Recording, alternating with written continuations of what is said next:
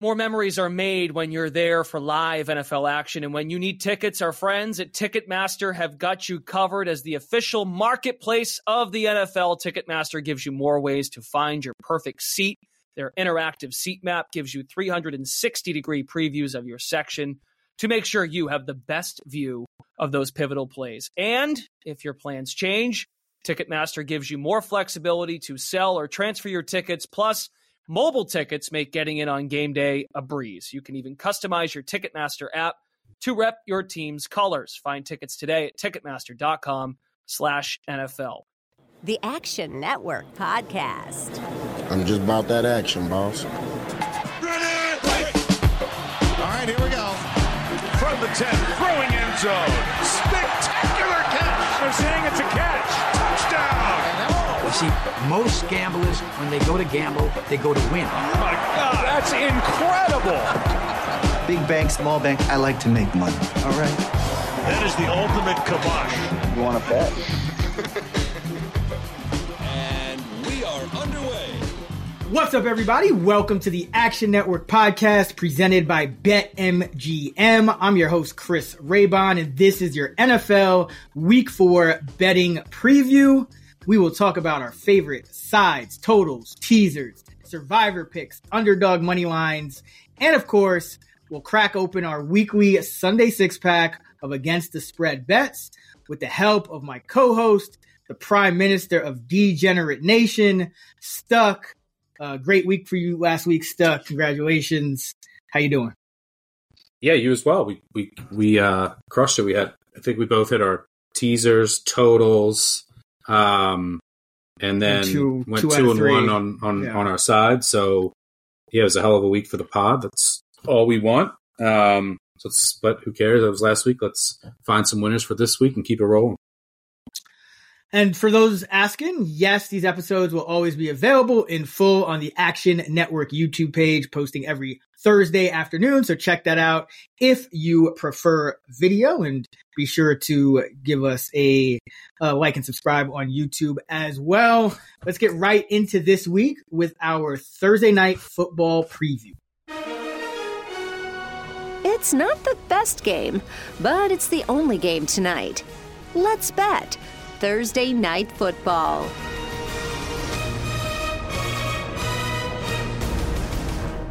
for this Thursday in week four, we have the Packers hosting the Detroit Lions. The Packers are one and a half point underdogs at BetMGM at home, and the total is 46. Uh, still waiting on some injury news for the Packers as we record this, but what are your thoughts on this game stuff? Yeah, we're recording this around like two fifty Eastern on Wednesday, uh, just to be transparent with everybody, and so we don't have really great, even with a Thursday night game, we don't have full uh, a full lens into the injury report. Both teams are dealing with a lot of injuries. The Packers, you have you know Christian Watson, Aaron Jones, two of your most important offensive linemen, and then on the defensive side of the ball, they also have injuries, and like the secondary could be really shorthanded. We'll see. Yeah, there's they could be down a couple corners, and it's a very weird situation with the Packers because a lot all those guys didn't play last weekend, and they were down to a practice squad guy on the playing corner for about 25 snaps. The you know, but they so they had a short week for a division game. Maybe they were just being cautious. with Some of these guys. Uh, I know that Dubs came out and said we will have Jones back this week, so there was some optimism there, but we don't know. Historically, the Packers have been really conservative when it comes to injuries. But then if you look at the schedule, it's like, yes, this game is important for the division, for playoffs. But th- then they don't play until next Monday night. And then after that, they have a bye. So, like, if you're like, hey, we're in this shitty division, let's just be really cautious to get everyone extremely healthy. Maybe they take a super cautious approach. So I don't know. If, if these teams are fully healthy, I actually make the Packers a slight favorite. So would like them here catching points. I think I'm just going to wait on the injury report. Even if there's a couple Packers guys out and the Lions looks like they were getting better news than expected on with a couple of their guys, with maybe Decker and Montgomery and company. Maybe this line creeps out to two, two and a half. And then I'm, I think I'm going to tease the Packers. We'll talk about some potential teaser pieces that you can pair with the Packers on Sunday. But it's, I mentioned this on our uh, happy hour show. T- getting two and a, from teasing a dog up through a field goal and touchdown is ideal. But I think over time, getting up over eight from two and a half is going to become even more valuable than going from one and a half to seven and a half because of what the Packers did last week, right? So you would expect more teams to do that after the Packers won the game doing it, and the Packers already did it, so you would do, do that again. So if they're down 14 late, you know, historically, if you had a, a seven and a half, you know, a dog getting seven and a half in a teaser, you scored a meaningless touchdown at the end, you're kicking the extra point. You're covering your teaser. Now you're going to see more teams go for two. You don't get it. You're going to see more results fall eight and six than seven. So I'm going to see if I can get the Packers at two and a half and uh, tease them up. I probably still will do it at one and a half, depending on the injury report. But too much uncertainty right now. And unless I love something on a Thursday night, it's not something I want to get involved with. At least this is an intriguing matchup. Yeah, I mean Packers as well. You know, the interesting thing is, you know, Matt LaFleur is now 16 and 4 against the spread as an underdog, uh, 13 and 7 straight up, 3 and 0 against the spread as an underdog this year. So this Packer team, and you pointed this out in the offseason, uh, has been a little bit underrated uh, by the market. So yeah, if they're if they're healthy, uh, I I would lean that way, but probably staying away. Just Thursday night, not my favorite uh, time to bet. I forayed into Thursday night last week, and of course, uh, I whiffed on a prop. One of the few one of the few whiffs I've had uh, with Jalin Hyatt, who didn't even get a target. I don't even. Yeah, he didn't even get a target. So, um, that, I almost, that, I almost, I almost tailed you on yeah, that. Thank God you didn't. Uh, um, like, why won't why won't they throw near him?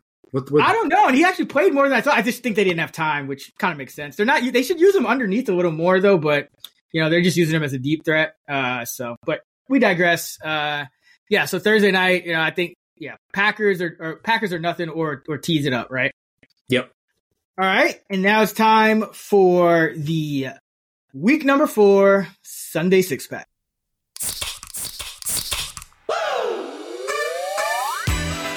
Thirsty for action? Let's crack open the Sunday six pack. And we went four and two last week, so good week for us. Uh, it's 13 12. Uh, for those new listeners, we do two points for each of our first two bets, a point for our third bet, a point for our total, which we'll do in the next segment. And if you sweep, you get another point. So uh, 13 12 me, stuck. Where you going with your first pick? All right, for my first pick of the week four Sunday six pack, I'm going with the Cleveland Browns minus two and a half against my Baltimore Ravens. Before I go into the reasons why I like this bet, I will preface it by saying I actually, the way I approach this is I moneyline parlayed Cleveland with the 49ers. It's about even money. Points should be at a premium in this game. Low total. Could see things getting weird. You you also have two smart coaches. Like someone could go for two at the end. I just prefer the money line. Feel safer there. I've also been haunted by this game. If you've uh, that I've been at, but for the past two years, if you are a loyal listener of this podcast, last year I had the Ravens teased up to plus eight and a half. They lost by ten. Tucker had two field goals blocked in like a snow game. A couple years before that, I had minus two and a half. They won by two after they were up by like 18 and Lamar Jackson got hurt. It was a mess, whatever. So I have money line here, parlayed with the 49ers about even money. Still like it at minus two and a half for what it's worth. I like this bet for two reasons. I, this is the third time I've taken the Browns on this show, and they should be undefeated if not for two defensive touchdowns against the Steelers. The reason I've been backing them consistently is I've said it from the beginning of the year. This defense, I, I'm convinced now it's the best in the league. I've seen what I've needed to see. This is the best D in the league. Jim Schwartz going to fix a lot of that low hanging fruit. They address the run, they address the run defensive issues by bulking up in the interior. Add Juan Thornhill. You already have a really good group of corners, and it looks like Newsome practiced today as well. Very healthy team overall. This defense is playing with a confidence and swagger that I've only seen from like the most dominant defenses over the past 20 years. Myles Garrett's playing at a defensive player of the year level. He is terrorizing, terrorizing opposing quarterbacks just to demonstrate how dominant this Browns defense has been, their success rate allowed on the season is hovering around 25%. to explain how crazy that is, the second lowest success rate allowed, the Bills at 38%. Last year, the team that led the NFL, the defense that led the NFL in success rate was at about 39.5%. The Browns are at 25%. One drive out of 39 have gotten into the red zone. That was a miracle catch on a fourth and four. And guess what? The team didn't even score because Myles Garrett sacked Tannehill and the clock ran out in the half. I just, this defense is playing another level. I don't think the market is properly accounting for how dominant they are. And I also don't think that the market is properly accounting for how banged up this Ravens team is. You know, even today, it, you know, Linderbaum and Stanley practiced, which is a good sign. Marcus Williams actually was out there in practice as well, but Kyle Hamilton wasn't now. Marlon Humphrey still isn't. You've already lost a couple other guys in the secondary. Ojabo, Oweh, uh, o- Beckham wasn't practicing today. Justice Hill. You've already. I mean, I could go on and on with the amount of injuries. This team was has been down seven, eight key starters and a couple key backups. It's just not the same team. They were overvalued last week when I faded them.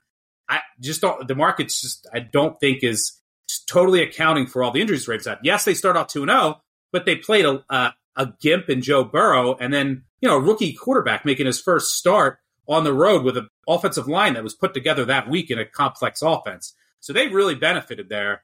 Uh, I think that the Browns win this game on the backs of their defense, and there is no Nick Chubb, but you can attack this Ravens banged up secondary downfield. That's exactly what the Browns did last week against Tennessee. Tennessee really good run D. Ravens been good against the run.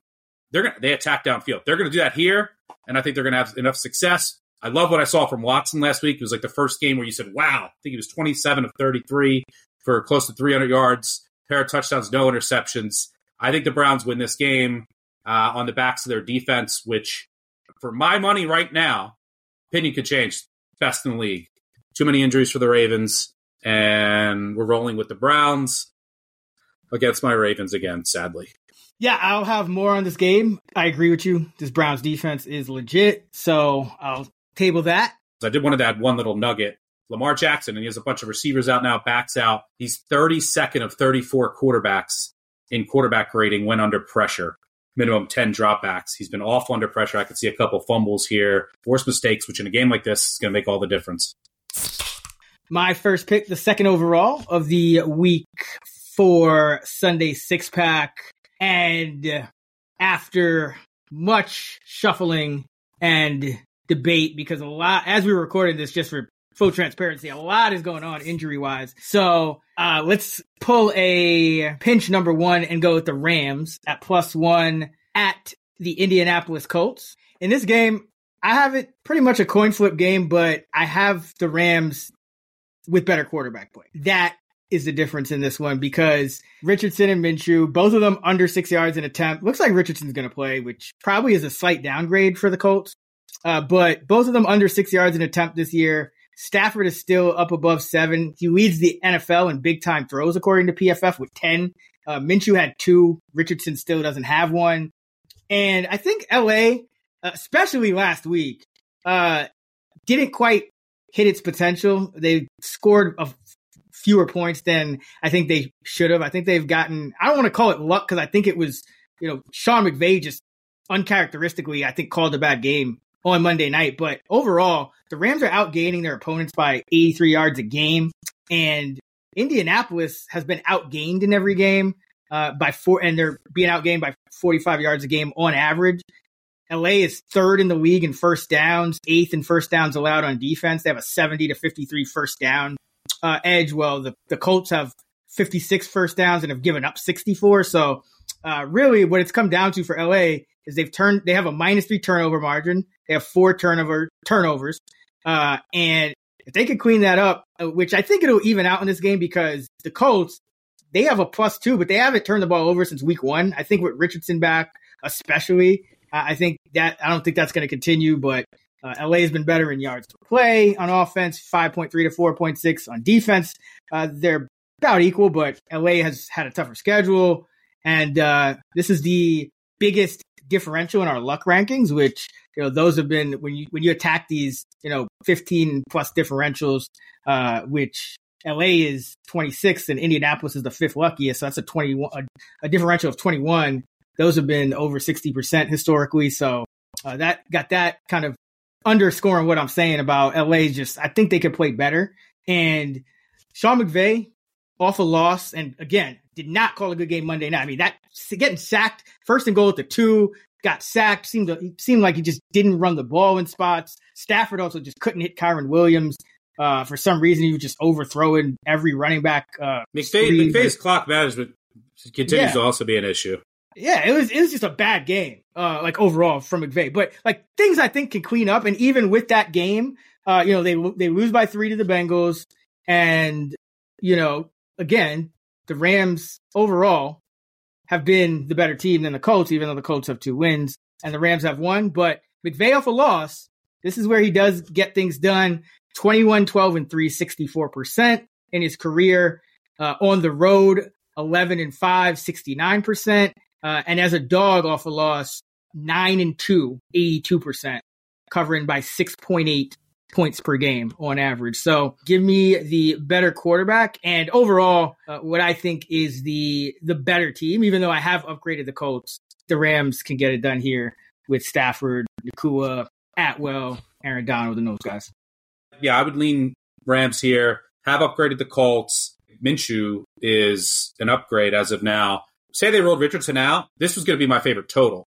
I was going to bet the over here and still kind of lean the over, fast track against two vulnerable defenses. But Richardson isn't throwing the ball downfield at all. Like yeah. everything is short.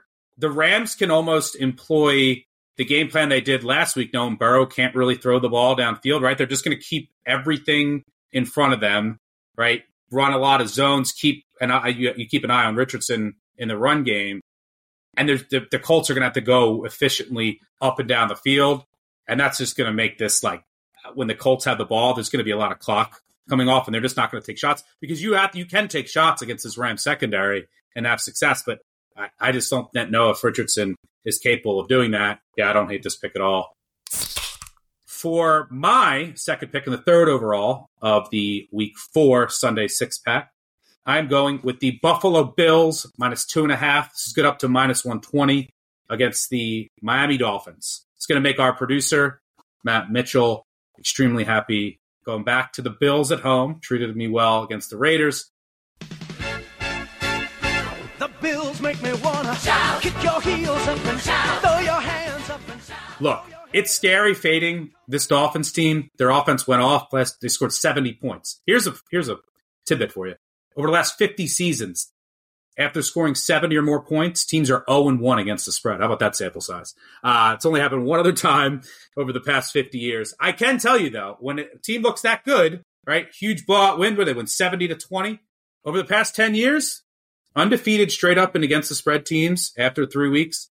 0 and 4 against the spread of week four. Sample size of four, but the reason I bring it up is Miami has three of those four losses.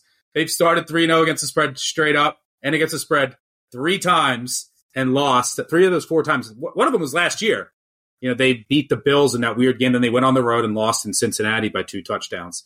But look, Miami's great, legit Super Bowl contender. What they did last week is amazing when you consider Waddle and Armstead weren't even playing. Uh, just an amazing performance. But let's slow a roll a little bit. There's still some issues with this Dolphins team. One, they they have they dominated two of the worst defenses in the league this year. The Chargers and the Broncos have been horrible. For reference, Sam Howell put up 32 points over the final three quarters against the Broncos. He was blanked, shut down, did nothing against this Bills defense last year, last week. When the Dolphins played the Patriots, they were slowed down a bit. Bill went three high safety, said, We're not going to give you any explosive plays. McDermott, great defensive schemer. He saw that. He's going to mirror some of that, I assume. But here's the thing the Bills also can get pressure. They're one of four teams with a 30% plus pressure rate in the year, and they have a bottom three blitz rate.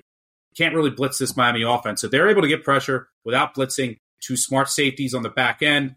McDermott's going to have a good game plan here. And if you judge based on history, McDermott has absolutely owned, owned Tua.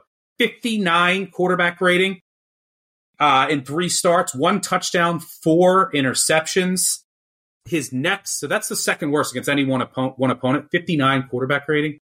The next highest, the next worst is 80. So McDermott has really been able to figure out this McDaniel offense. And look, what he what McDaniel has done, adjusting to the league with these different revolutionary motions. There's not tape on it. There's three games. The Bills have seen some of this, so you know there's going to be a counter back and a punch back, and then that's the the chess game in the NFL.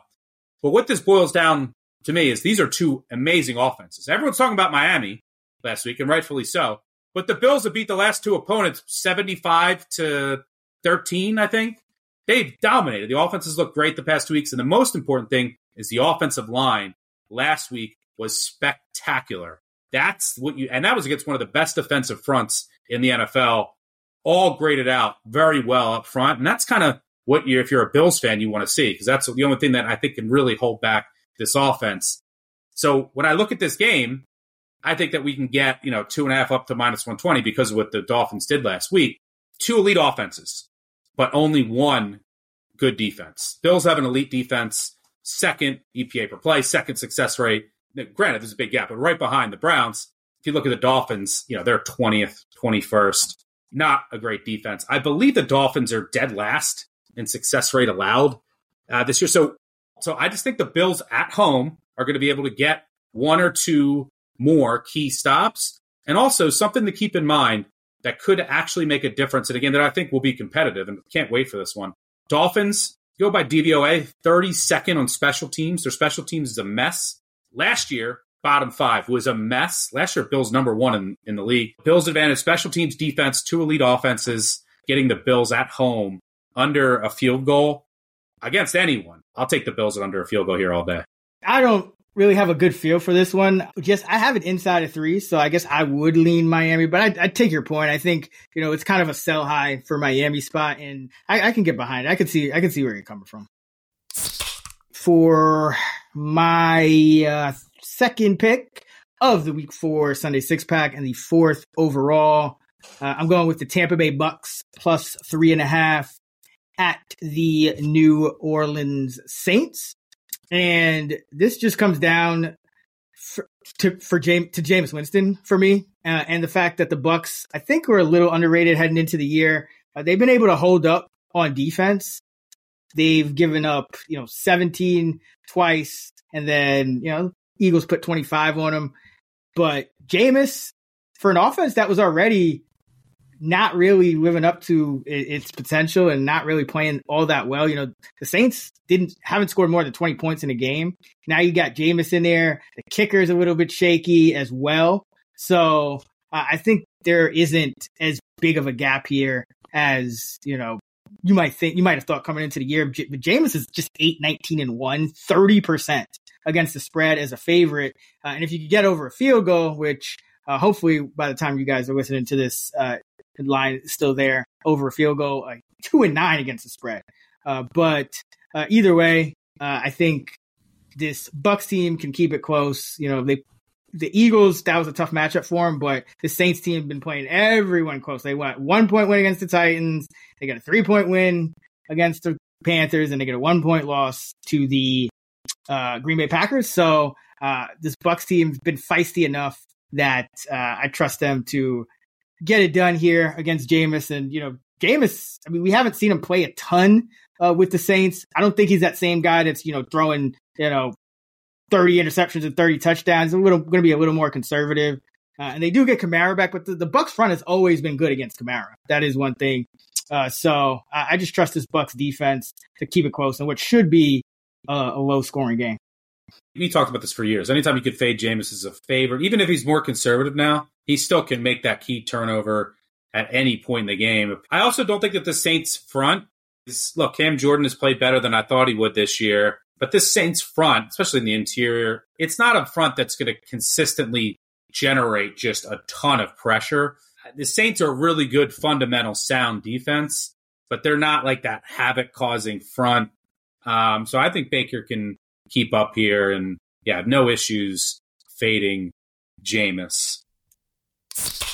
All right, for my third pick and the fifth overall of the Week Four Sunday six pack, I'm going with the Jacksonville Jaguars minus three in their home away from home over in London.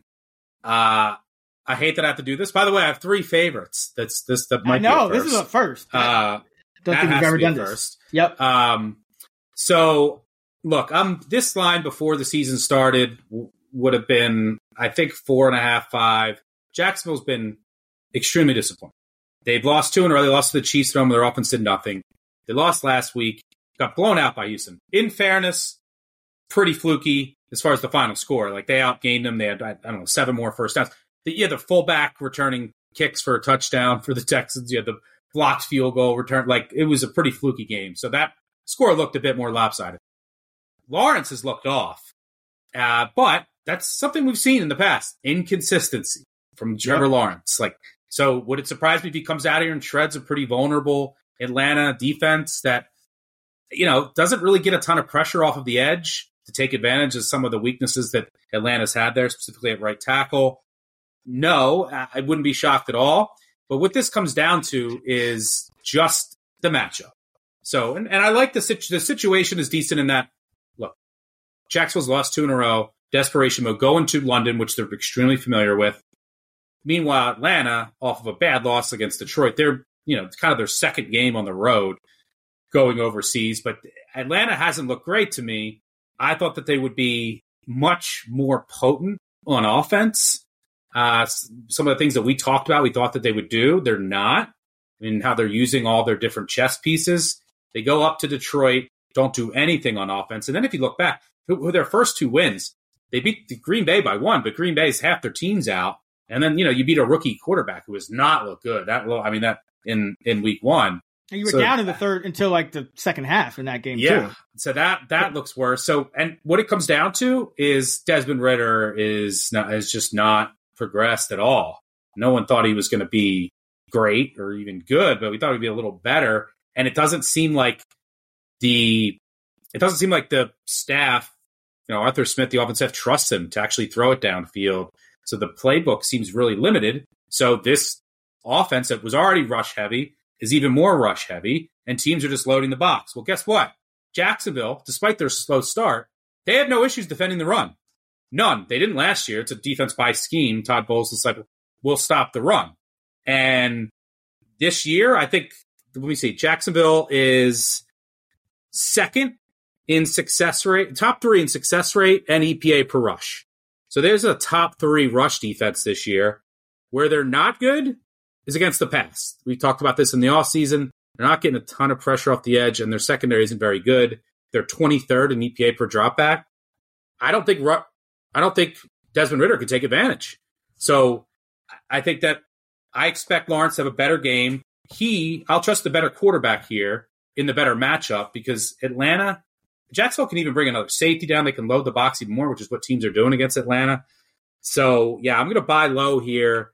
I mean, Desmond Ridder, for example, just to show you how bad he's been. I mean, he's among 30 quarterbacks, at least 100 plays this season. Ridder's 26th in EPA plus completion percentage over expectation composite. He's in the negative there, which isn't good. The only other four quarterbacks in the negative are Zach Wilson, Justin Fields, Kenny Pickett, one legged Joe Burrow, who's actually dead last. So he has not been good. I don't think he could take advantage of this Jacksonville secondary.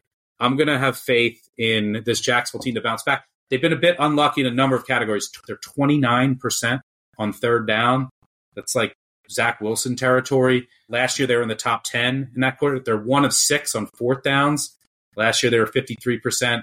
Late down success rates, a lot of variance in those numbers, especially over short sample sizes. So I expect them to have a you know positive regression bump in the short term. I'm going to buy Jacksonville low. I don't, it's not the most. I don't show a ton of value on it, but I like the spot and I like the matchup because Jacksonville's strength on defense is against the run. Yeah, the Falcons, if they get behind, and it's crazy because they've actually won a couple of games where they've been down in the second half, but you know, you just don't have confidence in them really getting down. Now, Jacksonville, I feel like we were here every year with Jacksonville. This It's is who about- they are. They're not They're this. bad. Yeah, but they're not. This This, is who they are. Like they, they got to get right at some point, and London is usually the spot. So uh, I don't hate it. Yeah, I think like yeah, like my number is probably is like two and a half, but you've been having success with these favorites, so uh, hopefully we keep rolling. For my third pick and the sixth overall of the week for Sunday six pack, Uh, I felt a lot better about this one about an hour ago, but nice preface before you get right. No, yeah, I gotta be, I gotta be I liked this here. an hour ago. So Houston plus three, and I already bet it, so it's not like you know it is what it is. I had this line, you know, closer to you know a half point point. You know, now looks like Houston's uh, other tackle Josh Jones is going to be out too. Now he's been pretty bad. He's ranked 61st to 67 uh, at PFF tackles. He's given up nine pressures, so it's not a massive loss, but like now you're talking about a replacement level tackle, probably on the right side. Fant has been playing well. He'll go to the left side, but uh, so it's not ideal. But either way, I think this Houston team getting three at home against Pittsburgh, that you know, coming off two wins that they're fairly lucky to get both of them. You know, the Cleveland game they get two defensive touchdowns. The the Raiders game. Garoppolo might have been concussed for half of it. Josh McDaniels was coaching like he was concussed. Very odd game. But uh, That would explain a lot of this, a lot of what Jimmy G was doing if he was concussed. Yeah, no, seriously, he it just he just didn't look right. The the thing for me here is Houston has the better quarterback, but Kenny Pickett. First of all, let me let me preface it by saying this: we know Stroud's going to be under pressure against this Pittsburgh D. That goes without saying. Kenny Pickett has been under pressure more than almost any quarterback in the league. This Pittsburgh defense uh, offensive line has not been good, but Pickett has also been one of the worst quarterbacks from a clean pocket. Stroud, at least, I think, on the, you know, whatever, 50, 60% of the time that he's clean, I think he can make more plays. And I think that's the difference in this game and what should be a pretty low scoring game because while Pittsburgh's defense is better, Houston's offense has been far and away better. Uh, 1.8 points per drive, 17th. Pittsburgh is 1.1, uh, 30th. Uh, in terms of uh, scoring percentage, Houston's at 12th, Pittsburgh's 31st. Uh, and then really, Houston, the red zone has been an issue. They're dead last in conversion percentage at 27%. That's that tends to be volatile and regress. Uh, but Houston, at least, they've had 11 red zone trips. That's eighth most on offense. Pittsburgh is dead last in red zone trips. They've only had three. So uh, I do, I am concerned, obviously, about uh, you know the Texans' offensive line. It seems like they keep getting more and more hurt. But you know, I thought about that last week, and you know, it was a concern last week, and they made it work against uh, against Jacksonville. So I don't expect a lot of points here, but I do think that the market. I don't think Pittsburgh, it, given the state of their offense, you know, no Diontae Johnson, they're averaging three point two yards a carry, even though they want to be a running team. Uh, and even Jaylen Warren, even though he's looked better than Najee, he hasn't really been able to get going uh, on the ground either. So it's it's really just going to be a ugly matchup of two offenses that aren't going to be able to do much. But I think the difference in the game is that when Stroud gets time, I think that he's going to be able to make plays to Dell, uh, to Nico Collins, and I think Pickett is it's going to be a lot tougher for him to make plays. And also, Houston has gotten no running game, and their offense has still been okay. Well, Pittsburgh's been one of the worst teams in the league against the run, so uh, Houston could manage, uh, you know, to, to to do it that way in a game that they probably won't fall behind massively and, and have to throw. So uh, it, it looks ugly, but I don't think Pittsburgh should be favored by three on the road, you know, on a somewhat of a short week, you know, playing on Sunday night. So give me the Texans plus three. Yeah, I mean, Steelers' offense is still horrendous. The play calling, I mean, what, they just they just run they just run the. How many times are they just going to throw a back shoulder that throw to George Pickens? That is like their entire offense, and then they run it on second and long still. And what you saw last week, Pickett looked a little better. That's a horrendous defense that he was facing. Uh, Houston should get Pitre back too, who I love at safety, right? Pitre and Ward will be back on the back end. Ward, yeah, I think Ward came back last week. So Yeah, yeah, I think Pitre- Pitre's coming back this week from his rib Yes. injury or lung or bruised chest, something like that. And I, I love him. I think he's a player. But yeah, the offense is still broken. This is also a classic Tomlin loss spot Oh as yeah, a favorite uh, against a uh, losing team on the road. By the way, like they just won on the road, second straight road game. They have Baltimore next week. I love the false enthusiasm. I'm gonna see if we can make one of you guys quit today. Like this is a game where the Steelers under Tomlin, for as many times as they come out and they'll upset a team, with me against the world, they'll come out in this spot flat as a pancake, and they'll be down, you know, fourteen nothing, eight minutes in. I don't want to hear about the labor pains, man. Deliver the damn baby. 15, 25, and 1, 40% against the spread are the Steelers as a road favorite off a win uh, in the Mike Tomlin era. This is a grow up moment right here for you young studs. Let's live. Steelers are 9 and 22 against the spread as a road favorite off a win going against a losing team. And then overall at home, they're pretty even. They're 15 and 15. So really it's on the road. Just, just this exact kind of spot is exactly yep. where you want the, to. The flat, the flat Tomlin spot, throw in the fact they have Baltimore next week. You, you could see them coming out with a lack of focus. And those are the trends that I like. It's like, because Tomlin is a rah rah motivator coach and this spot where like you might not be able to rally the troops, it's got to be Houston. All right, hit that horn, babe. Let's dance. To recap, the six pack stuck has the Browns minus two and a half, the Bills minus two and a half, and the Jags minus three. I have the Rams plus one, the Bucs plus three and a half, and the Texans plus three. Now let's get into our coaches pep talk. Every time we get ready to play, I just want to throw up. So depressed, I don't even want to talk about it. I'm sick of watching you guys play. All right, this week's coach's pep talk comes to us from Al Pacino in the 1992 film Scent of a Woman.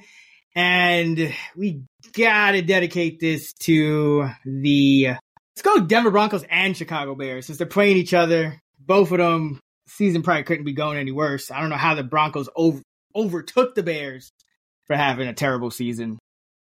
Well, gentlemen, when the shit hits the fan, some guys run and some guys stay. And if you think you're preparing these minnows for manhood, you better think again. What a sham. What kind of a show are you guys putting on here today? And we could also go with the Cleveland Browns since the uh, tend to let you down in these spots every year. Yeah, uh, but hopefully I'm not there, and that ends the curse of this game that I'm always there for and get a bad beat on. Yeah, if the Browns cover, they will hand Lamar Jackson just his second against the spread loss as an underdog. He's 11 and 1 against the spread as a dog, covering by 8.8 points per game. 17 so. and 4 against the spread overall as a favorite of less than a field goal or an underdog, which is why at this with especially with this total, I would not lay 3. Uh speaking of totals. We'll get to that in our next segment. But first, Stuck, you and I know more memories are made when you're there for live NFL action. And uh, when you need tickets, Ticketmaster has got you covered as the official marketplace of the NFL. Ticketmaster gives you more ways to find your perfect seat. Their interactive seat map gives you 360 degree previews of your section and make sure you have the best view of those pivotal plays. And if your plans change, Ticketmaster gives you more flexibility to sell or transfer your tickets. Plus, mobile tickets make getting in on game day a breeze. And you can even customize your Ticketmaster app to wrap your favorite team's colors. Find tickets today at ticketmaster.com slash NFL. It's not too late stuff. Still want to go to that game. Hit up our good folks at Ticketmaster, but uh, let's get into the favorites totals of the week for each of us. And uh, we have both hit two out of three this year. Uh, both hit last week. The thank you to Mr. Josh McDaniel for kicking a field goal after he took time, which essentially just helped the under hit uh, in that Sunday night game. So I don't know what was going on there, but uh, I'll take it uh, I'm up first for the total, and I kind of alluded to this, but Baltimore, Cleveland, got to go under here.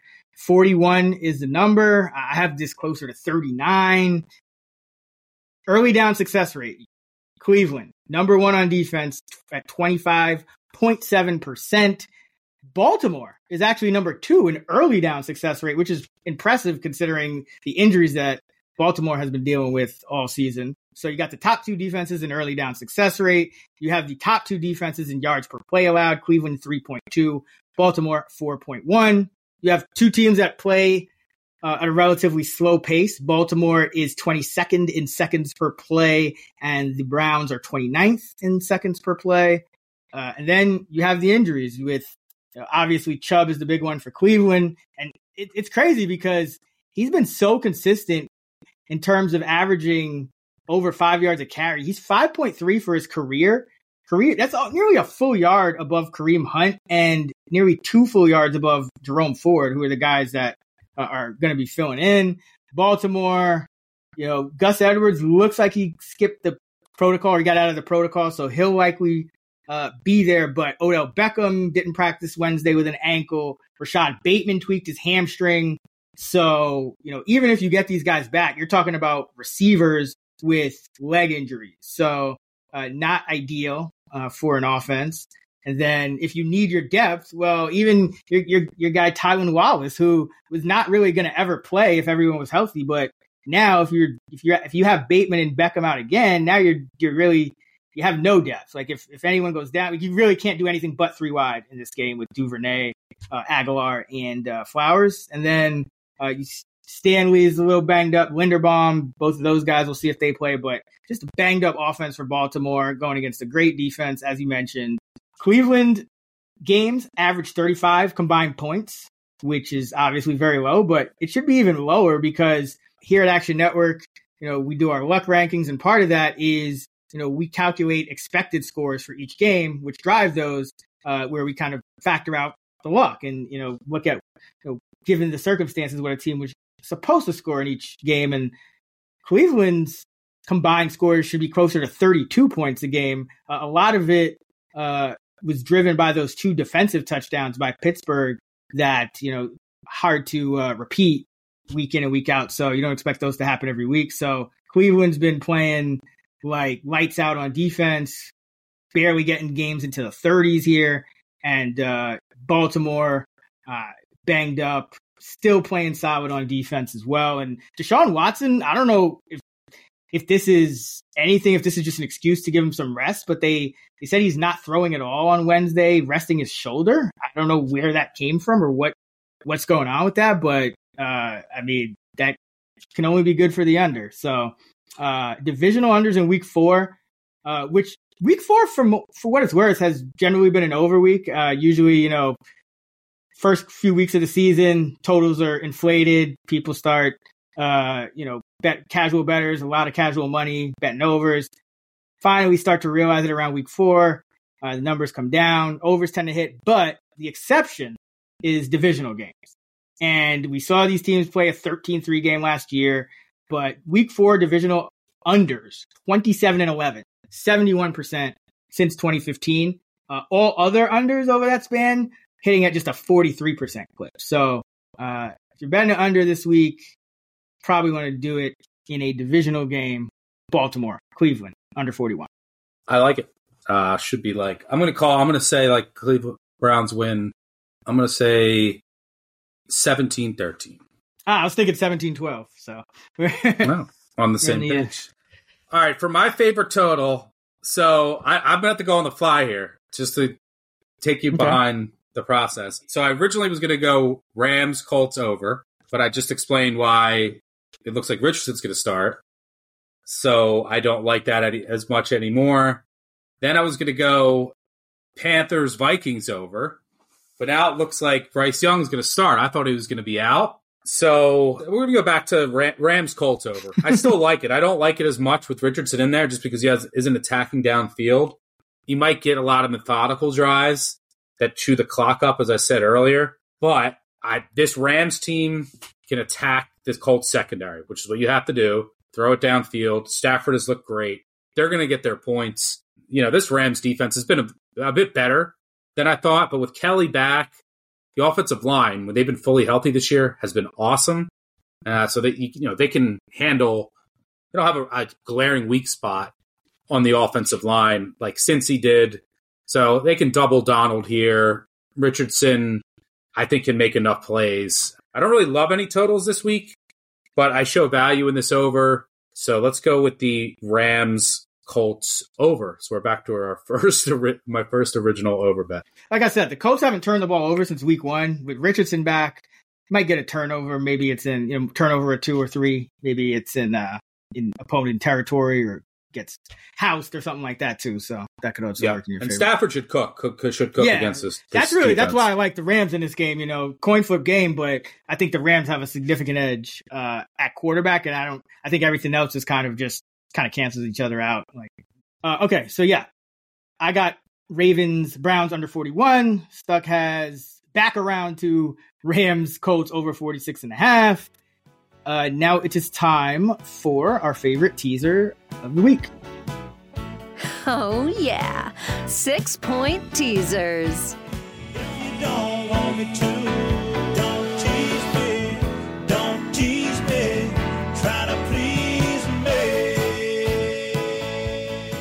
Yeah, a couple a couple teaser options here. Set the Packers already. and get them over a field goal and a touchdown. You also the lower the total, the better because there's less variance with uh, fewer expected points. Perfect example: Tennessee, the Titans here. Total of 41. They're catching two and a half at home. Vrabel as a dog, uh, but you can tease that super low total to up over eight perfect teaser spot for the Titans. Burrow's clearly not healthy. Uh, he is. He missed a ton of throws. He's dead last in uh, EPA plus completion percentage over expectation composite in a league that has Zach Wilson uh, in it. So that's not great. Um, and look, this should be a defensive battle. Two teams that are one and two, desperation mode should be low scoring. Eight and a half in your pocket's good there.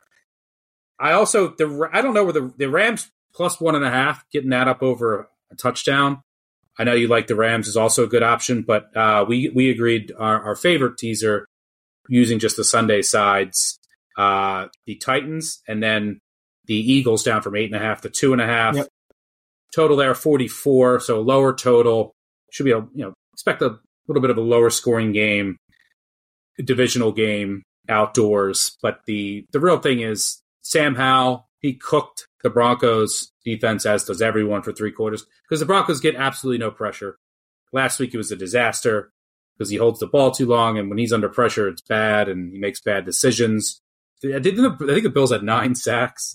I think I, I, I, could be making that up, but I thought I saw that when I was doing my uh, summaries.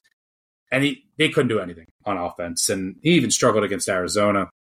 So Eagles defensive front should get a ton of pressure here and uh, that that Eagles offense it, it, still looks a little off from a passing perspective, but they're running the ball really well, and they should have enough to beat the uh, beat the Commanders at home by at least a field goal. So you're you're getting through the seven and three there. So yeah, uh, Titans Eagles. Yeah, nine sacks, four picks. That is that is quite the, the the smattering of negative plays. Uh, five turnovers for the Commanders last week. Wow. Yeah, it was, geez.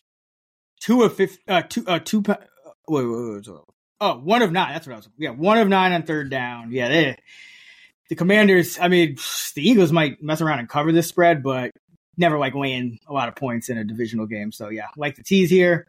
Uh, so Philly from eight and a half to two and a half, Tennessee from two and a half to eight and a half. Uh, Philly of course, is at home against Washington. Tennessee is at home against the Bengals.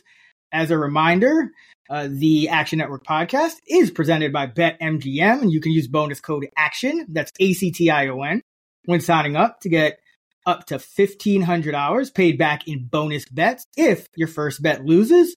For new users in Arizona, Colorado, Illinois, Indiana, Iowa, Louisiana, Maryland, Massachusetts, Michigan, New Jersey, Ohio, Pennsylvania, Tennessee, Virginia, West Virginia, and Wyoming. Terms and conditions apply. Must be 21 or older. Gambling problem? Call 1-800-GAMBLER. All right. Underdog Moneyline Parlay time.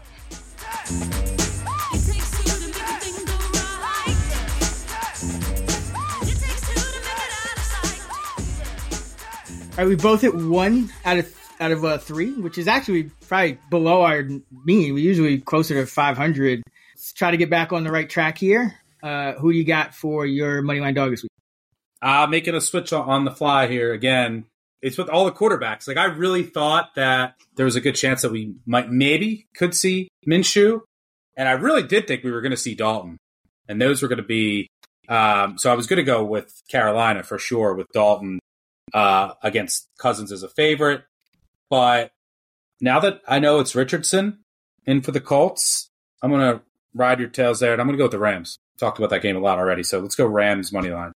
All right, and the Rams are even money, so not too sexy, but uh, do expect them to win that game. And if you're if you have a plus one, uh, you can also take the money line. Uh, essentially, only thing you lose out on is a you know if you push, uh, but you get better odds. And I'm gonna go and just so we don't have to talk about this game later, uh, I'll go with the Chicago Bears plus one forty.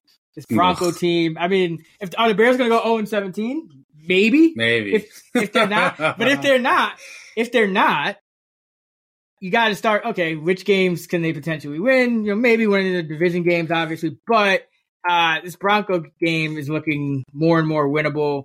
Uh, and you know, obviously, the Broncos are a more talented team, but you know, I don't know where their heads are going to be at. You know, normally we like you know teams coming off big losses, but both of these teams are coming off big losses. Chicago at home, uh, even against the Bears, I, I, don't know if anybody should be laying you know more than three. So the money line is plus one forty here. Uh, if Justin Fields is ever going to have a decent game, uh, it's going to be in, it's probably going to be here. So give me the Bears at plus one forty. Uh yeah, what I mean, it's a shit game. So th- this game probably shatters too somehow. Whenever you have these games with like shit teams, you don't know what to expect. A lot of times, it just turns into a fun shootout. So maybe yep. it, that does. But uh, I will say that the Broncos, the most trustworthy unit in this game is the Broncos offense. famous last words. Uh, which is funny. Um, but both defenses have been so pitiful. I mean, it's been bad, and yeah, we'll see. Fields Fields doesn't do anything this week against a defense that can't get pressure, can't stop a nosebleed. I mean, Sam Howell carved this team up.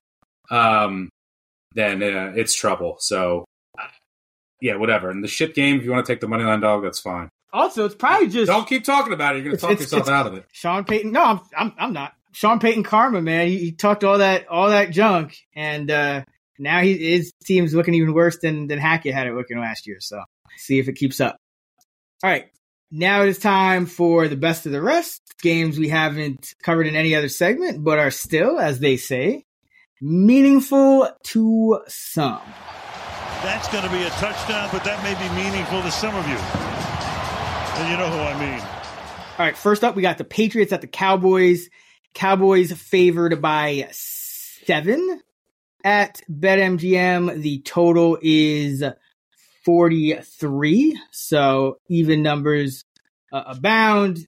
Cowboys, you know, you would think it's a bounce back spot, but this Patriot defense is is tough, and uh, the Cowboys do have some issues defending the run. We, we saw yeah. that against Arizona. So, what do you think about this one?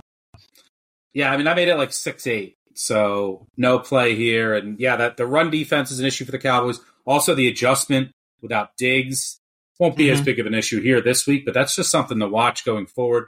I do give the Cowboys a little bit of a pass. They had some offensive line injuries. Last, I mean, last week, but so does so does everyone. You're playing Arizona. It was a horribly coached game. They got really unlucky in the red zone. They were there a bunch, but I just think it's one of those games where they just completely overlooked. They just didn't show up and uh, got punched in the mouth. Can't do that against anyone in the NFL. So, from an emotional standpoint, yes, it's a good bounce back spot. But laying seven against this Patriots defense and a and a Patriots offense that'll commit to the run, which is I think like didn't Arizona ran for over 200 yards against. I mean they and they were running a bunch of different ways with some of their receivers and backs and Dobbs. Um, so yeah, that that could be a matchup advantage for the Patriots. Also, the Patriots signed Will Grier, Zeke revenge game. There's a bunch bunch of what do we have? A Thielen revenge Ridley, game. Ridley, Ridley, Ridley revenge Ridley. game. Zeke yep, revenge Zeke. game. But they signed Will Grier and they have Zeke, so um, I think it came out that the Cowboys are going to change all their signals this week and all their calls because oh great Zeke and Grier know them all. Um, I think the quote was like they know where the bones are are buried. Um, so we're going to change all of our signals. Um, so that could be a little messy, and or maybe like they tricked them. I don't know. There should be that'll be a, a fun little uh, game within the game to watch, but that familiarity could help the Patriots for sure. Um, and yeah, we'll see if I expect a better game from Dak, and I expect the the Cowboys to bounce back, but I'm not laying seven in a game. I make six eight with uh, some matchup advantages for the Patriots. Uh, this is a pass. Yeah, uh, you know, if I had to take a side, I would absolutely take the Patriots. Something I I, I am watching because you know you and I talked in the in the off season. I said, hey, you know, Dallas, uh, like them more than I pretty much ever have in terms of you know Super Bowl futures, but wanted to see you know the play calling and wanted to see the kicker. Well, the kicker's been all right. The play calling is what everyone's kind of talking about, but I wonder if Dak is going to become a bigger talking point because he had the horrible interception and you know they kept running the ball in close with time running down. And you say okay that's horrible play calling. But then you see Dak's decision on that interception and you start to wonder right? Like okay maybe there's a reason why we're calling, you know, we're giving, we're putting the ball in Tony Pollard's hands. And, and now you look up and we're three weeks into the season and yes, he played the Jets, but he also played the Giants, which is horrible defense and Arizona, which not much there. They've been playing okay, but not, not a ton. Dak is averaging 6.3 yards an attempt. His average up the target is just 6.2 like he's like they, they this has not been an efficient pass offense. I know they missed Cooks for that, for some time, but it that hasn't been an what I was offense. saying. I was saying earlier in the year that I think early in the season, Dak is going to be super conservative mentally because he's so worried about the interceptions. Um, because that was the biggest talking point Mm-hmm. in the offseason. And he was like, I guarantee I won't. So he's like, I thought he was going to play really timid and conservative. And that's kind of what I'm seeing. He just has to say, fuck it and let it go. Because then you're just overthinking everything. So, yeah, there's something definitely going on there. Um, and definitely worth monitoring. Okay. Vegas at the Chargers, and the Chargers are favored by five and a half. The total's 48. Uh, full disclosure, I was going to make this uh, my third pick of the six pack, uh, but as we were recording this, it looks like Jimmy G is still in the protocol. Now, I don't know exactly how serious it is because the line hasn't really budged. You know, it, it was actually six, but I still I bought out. I had I had bet the the Raiders at six, so I bought out with Chargers at five and a half just because I don't, you know, if they start Brian Hoyer or Aidan O'Connell, I want no parts of this. But uh, you know, I was looking at this this game because I think you know the Raiders coming off prime time uh, against this Charger team that really has not been winning games by margin. Like the Chargers since going back to uh 2022, so going back to the start of last year, the Chargers have won 11 games and they've only won four of them by more than six points. So, you know, this is not, that means four out of their 20 games, really, you know, if you're looking at them, would would would they have covered this number? So that's, that was kind of my thinking there. And then the Raiders, since McDaniel took over, they've done the same thing. They, they've got a ton of losses, but only a handful have been by you know more than six points. So uh, both you know the Raiders tend to lose close, the Chargers tend to win close. So I did like this number at six, five and a half. Uh, but with the Jimmy G uncertainty, uh, I, I have to stay off of it. But uh, you know, follow me in the app. If uh, you know, maybe if Jimmy G gets ruled in, we'll get back on it. But uh, that that was kind of my thinking. Any thoughts on this one? No, uh, it's too much uncertainty here. I will say though, I mean the Chargers are going to charge her. That's basically all this is. I will say, Ken, the Chargers aren't getting much pressure. Their defense has been bad, and that's basically what it comes down to when you face Jimmy G. Jimmy G this year under pressure has an 11 quarterback rating. 11. Zero touchdowns, four interceptions.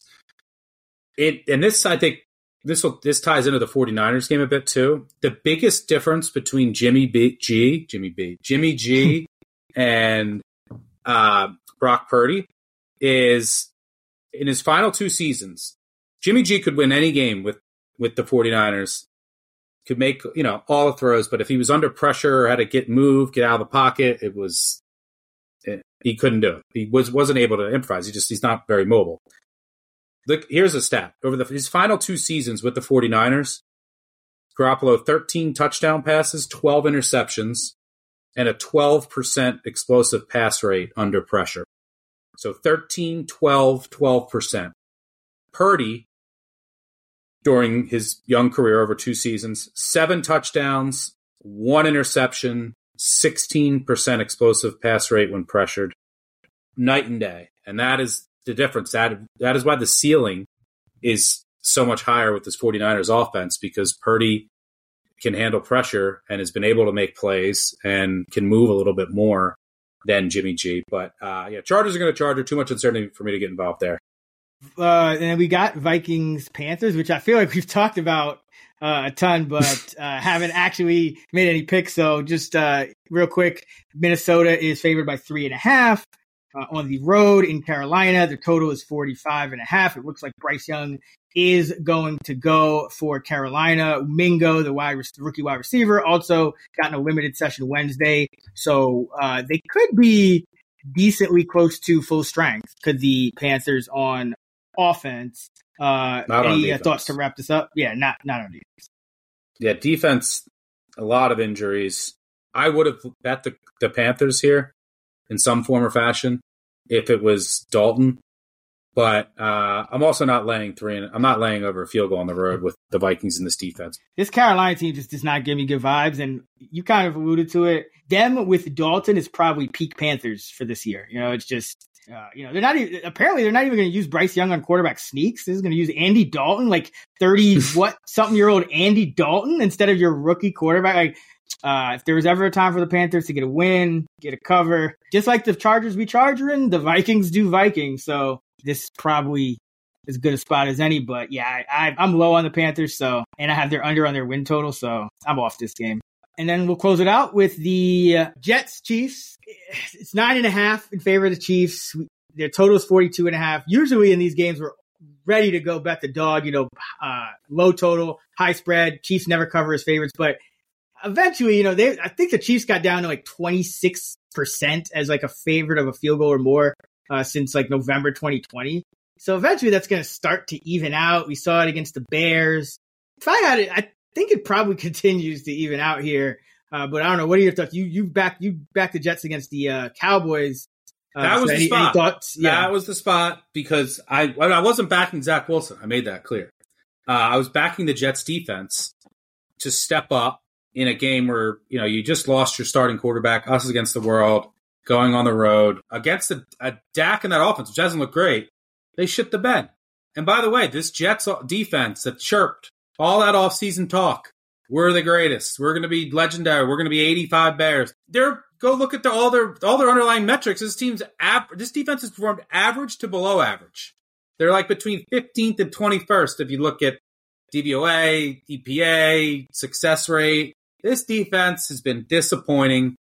That's who would need to show up here. That the spot was against Dallas. They didn't even make enough plays against New England. And no, I'm not. I, I, I'm not putting my money on Zach Wilson. The the Chiefs' numbers made sense why they were bad as a big favor because they just their defense was always so bad yeah, it was that good. like you like you could just get in the back door so easily, and you were in shootouts. And but their defense is playing a lot better. Definitely worth exploring. We stayed off the Bears last week in a spot where we just couldn't trust the Bears, and I just can't trust the Jets here. If Zach Wilson, this game's in New York. If Zach Wilson is bad, like bad, bad as he's been all year, early, like the crowd is going to turn Mhm. so quick, and then like, w- I, what do you do? Do you you bring in Tim Boyle, to Siemian, like to try to learn the playbook in three days? Like, if if it's bad, bad, Siemian probably starts next week, and then maybe I'll look at the Jets. Because Siemian is bad, but Siemian is not. Zach Wilson is so lost right now. Not only is he bad, he has no confidence. Like he checked down on a to a one yard out, covered one yard out on fourth and ten with the with the game on the line. The Kirk Cousins special. The Uh, Kirk Cousins playoff special. So yeah, Zach, Zach Wilson, it's it's just it's a bad situation right now. The Chiefs defense is playing better. You're basically hoping that they uh, they got to score somehow because you're not going to keep the Chiefs out, especially the way this this defense hasn't been as dominant as I thought, as you thought, as anyone thought. Uh, clearly, as they thought, they thought they were going to be one of the best ever. That's certainly not the case. So I I show a tad bit of value on the Jets. Well, I'm not betting. Pass. Yeah, I mean, I'd rather bet the Chiefs, honestly. Yeah, Hopefully, ho- hopefully we don't have to spend the whole prime time talking about Taylor Swift and Travis Kelce, but we'll see what happens on the on the broadcast. Nothing against it, but that is everywhere. Everywhere I look, that storyline. Holy moly.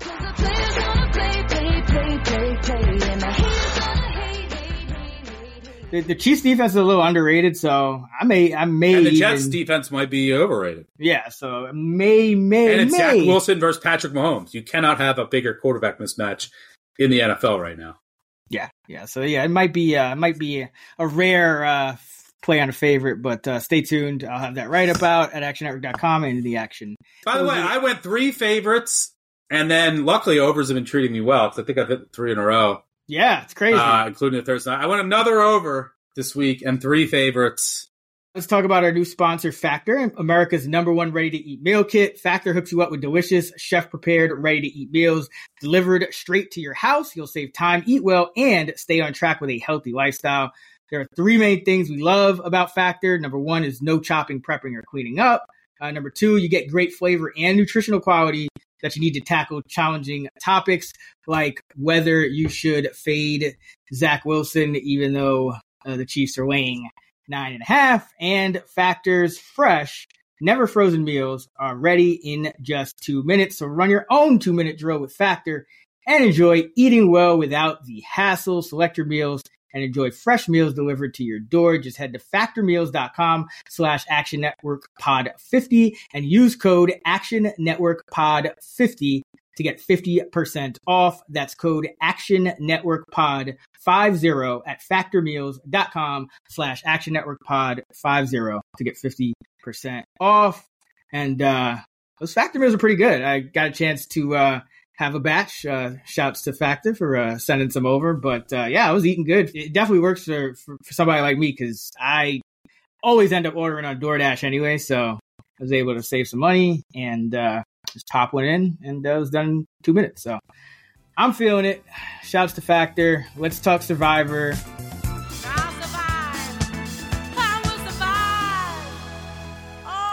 The Survivor Pool Pick of the Week. you got knocked out by Russell Wilson. Still hilarious. So I went Washington in week one, Giants in week two, just barely. We could have both been knocked out. That would have been crazy. Went KC this week. I I gotta go San Francisco. You know, I yep. looking at San Francisco. Uh, now, granted, they could always luck into a situation where a team loses their starting quarterback, and this is a very dominant team. So ideally, I would like to save them, but I already use the Chiefs don't want to use the Eagles in a divisional game. Uh, we've seen the the the, the uh, Commanders upset the Eagles at home, I believe, and don't trust the Cowboys against the Belichick defense. So there's really not many other options here. A lot of these other numbers are really really small, and uh, you know maybe a Just once survive upon a in time. advance this year with all the Yeah. carnage that's happened. Yeah, I mean, once upon a time, I- I'm sure people probably had the Broncos circled for this week if they didn't use them in week two, but you know, that's how it goes. So, uh, yeah, I think this is the time to use the Niners. All their other, like, they have a game against Tampa Bay, which, you know, doesn't look as uh, enticing as it did, um, you know, heading into the year. Uh, and then all the other games, uh, divisional games that, know, don't really want to take them. So, yeah, we're going to take them in against Arizona, home favorite in a divisional game, 14. I think they should be able to get it done because, uh, they're not going to, Arizona's not going to catch San Francisco off guard. You know, long rest, just upset Dallas after almost upsetting the Giants. So uh, I think you, if you have San Francisco and you haven't used them yet, uh, I would I would use them. And if you have, if you use San Francisco against the Giants, which is possible, uh, then I'm assuming you have the Chiefs. So then you would use the Chiefs. So uh, yeah, either way, San Francisco or KC, or go KC if you use San Francisco last week. That's gonna wrap it uh, for. Oh, you got any thoughts on this on this game? No, I agree. I agree. I'm Yeah. on your coattails. I agree. All right, uh, that's a wrap for us. Thank you for listening. We'll be back every Thursday all season long. You can hear more of me this week with my guy Sean Koerner talking fantasy, uh, DFS, and props on the Fantasy Flex podcast. We also have the uh, player projections episode right here on this channel. And you can hear Stuckey talking college football on Big Bets on Campus every Friday morning. Stuck is on X at Stuckey2. I'm at Chris Raybon. And you can find us at those same handles on the free award winning Action Network app. Until next time, get this money. Let go.